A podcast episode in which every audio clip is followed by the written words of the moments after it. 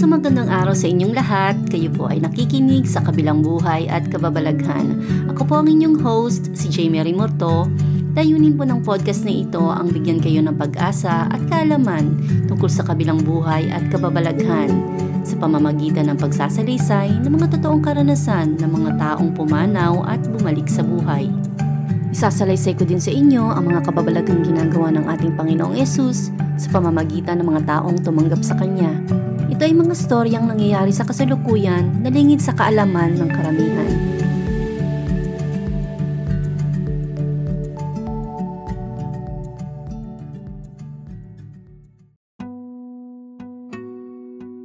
Magandang araw mga kapatid, malugod ko po kayong binabati sa ating show na sa kabilang buhay at kababalaghan. Ang episode po natin ngayong biyernes ay tungkol sa totoong karanasan ni Matthew. Siya po ay hindi naniniwala sa Diyos at madalas manglait ng mga Kristiyano hanggang sa isang araw ay bigla na lang siyang namatay sa heart attack. Ito po ang kanyang karanasan. Noong 2010, namatay ako at napunta sa impyerno. Inatake ako sa puso at napunta ako doon dahil wala si Yesu Kristo sa puso ko ng mga panahon na yon. Bago ako maging Kristiyano, pinagtatawanan ko ang mga Kristiyano pinagtatawanan ko ang Biblia, at pinagtatawanan ko si Jesus. Marami akong sinasabing mga kasumpa-sumpang salita laban sa kanila. Dati din akong laging nakasuot ng kulay itim. Ang nangyari sa akin ay totoo. Kahit may ilan sa inyo ang hindi maniwala dito. Alam ko ang nangyari sa akin at gusto ko ito ibahagi sa inyong lahat para malaman nyo na may impyerno at para hindi kayo mapunta dito. Dahil horrible ang lugar na ito. Sobrang pagpapahirap ang mararanasan nyo dito. Wala doong party at higit pa sa matinding bangungot ang mararanasan ninyo. Ito ang istorya ko.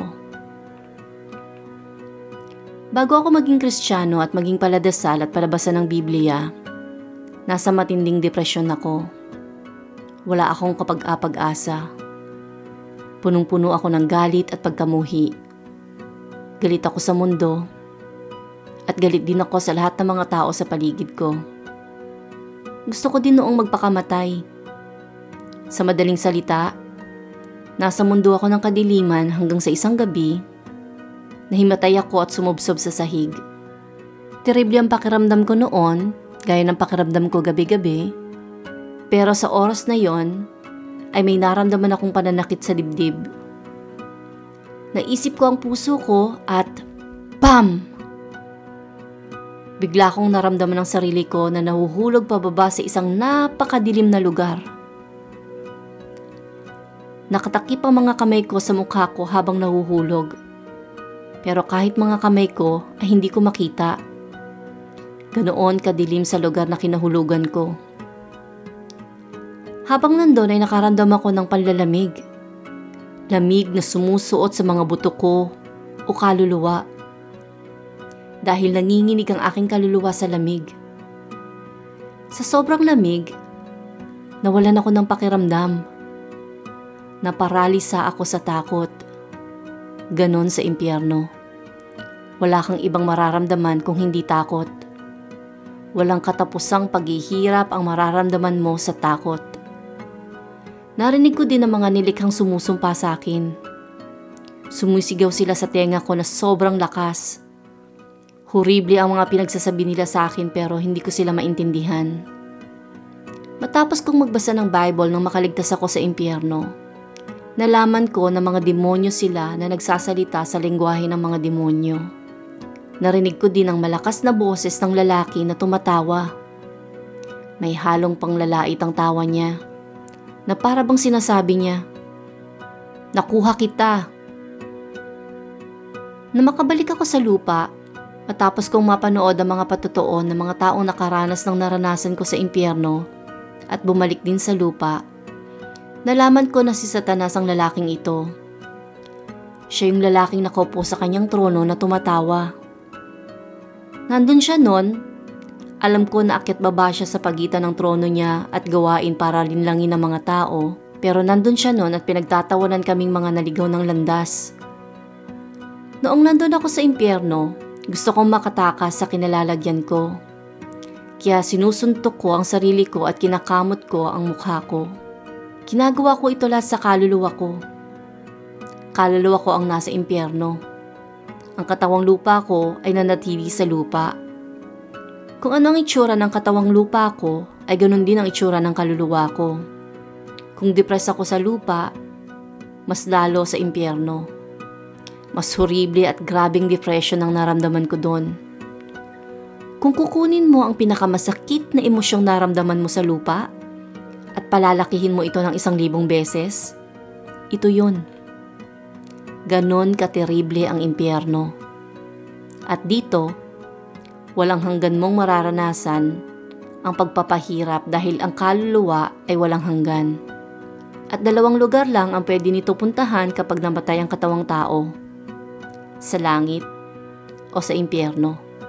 Noong nandun ako, wala akong ibang masabi at maisigaw kung hindi ang panunumpa at Tulong! Tulungan niyo ako! hanggang sa maisip ko si Jesus. Naisip ko siya dahil sa pagkakataong iyon, siya lang ang nakita kong pag-asa. Bago ako naging kristyano, lagi kong naririnig ang salitang Jesus saves. Hindi ko alam ang ibig sabihin nun hanggang sa isigaw ko ang pangalan niya. Isinigaw ko ang pangalang Jesus ng buong lakas ng baga ko dahil iyon lang ang pwede kong gawin. Dasa, he, Palang ako ng pagsigaw ko nang makita ko ang liwanag.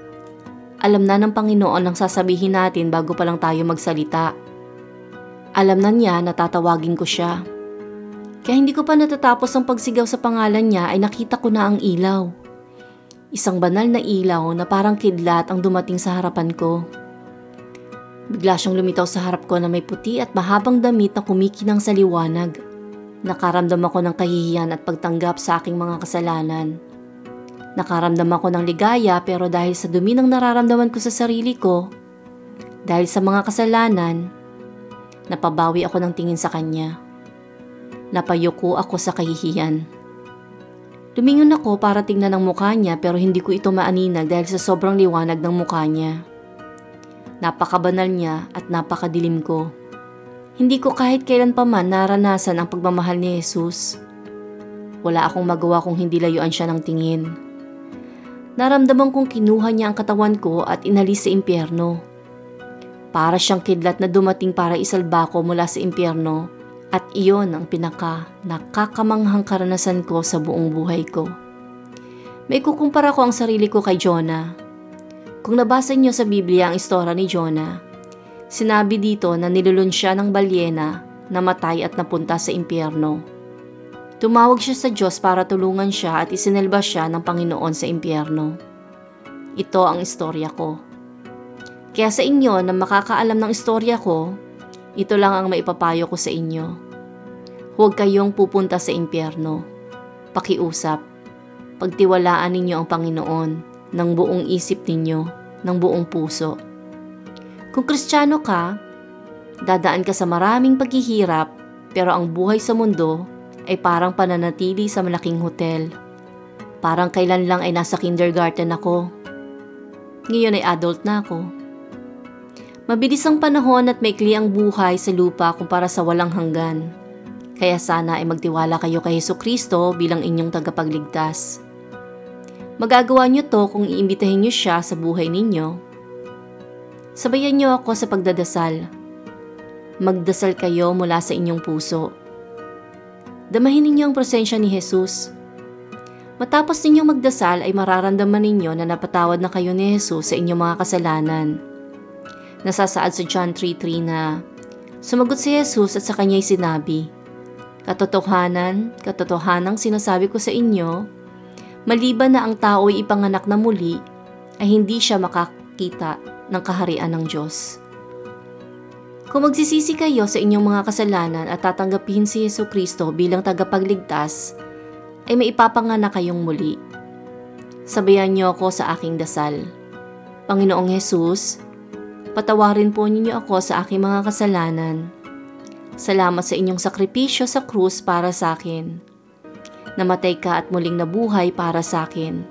At dahil dito ay susundin kita. Hindi ang anumang relihiyon kung hindi ikaw. Nangangako ako na magbabasa ng Biblia, ng inyong banal na salita. Salamat Panginoon sa lahat ng nagawa mo para sa akin. Napakabanal mo Panginoon at napakadakila. Gusto kitang maging kaibigan at gusto kong maramdaman ang pagmamahal mo para sa akin. Sa pangalan ni Jesus, Amen. Ito ang mensahe ko sa inyong lahat. Totoo ang impyerno at hindi ito biro. Hindi ito lugar kung saan ay may party. Puro pagpapahirap ang mararamdaman nyo dito. Kaya para sa inyong kaligtasan, magtiwala kayo sa Panginoong Hesus. Namatay siya sa krus para sa ating mga kasalanan at nabuhay para tayo ay mabuhay na kasama niya. Malapit na ang paghuhukom, kaya siguraduhin mo na siya ang haharap para sa iyo, para sa kaligtasan mo. Pagpalain nawa kayong lahat ni Jesus. At dyan po natatapos ang totoong karanasan ni Matthew. Kung kayo po ay may kakilalang hindi paligtas, share niyo po sa kanila ang podcast na ito. Comment Amen kung tinanggap niyo na si Jesus bilang inyong Panginoon at tagapagligtas. At kung meron po kayong sariling karanasan tungkol sa kamanghamanghang gawain ng Diyos sa inyong buhay, maaari niyo po itong ipadala sa precious at precious with a single S po. Sa susunod na biyernes ay mapapakinggan ninyo ang mga kababalaghan na nangyari sa Azusa Street. Kung sukang-suka na kayo sa mga kababalaghang negatibo tungkol sa mga lugar na pinamamahayan ng mga spirito o mga demonyo, kung sawang-sawa na kayo sa istorya tungkol sa haunted house, ang susunod na istorya na tungkol sa Azusa Street ay kakaiba. Dahil dito, maraming magagandang kababalaghan ang nangyari dala ng banal na espiritu na kumalat sa buong mundo. Ako po ang inyong host, si Jamie Remorto na nagpapaalam sa inyong lahat. At sa pangalan po ni Jesus, naway tumanim po sa puso at isip nyo ang mensahe ng podcast na ito dahil hindi natin hawak ang ating buhay. Kapag binawi po ito, siguraduhin po natin na ang pinili natin na makasama ay ang ating Panginoong Jesus. Hanggang sa susunod na linggo, Shalom.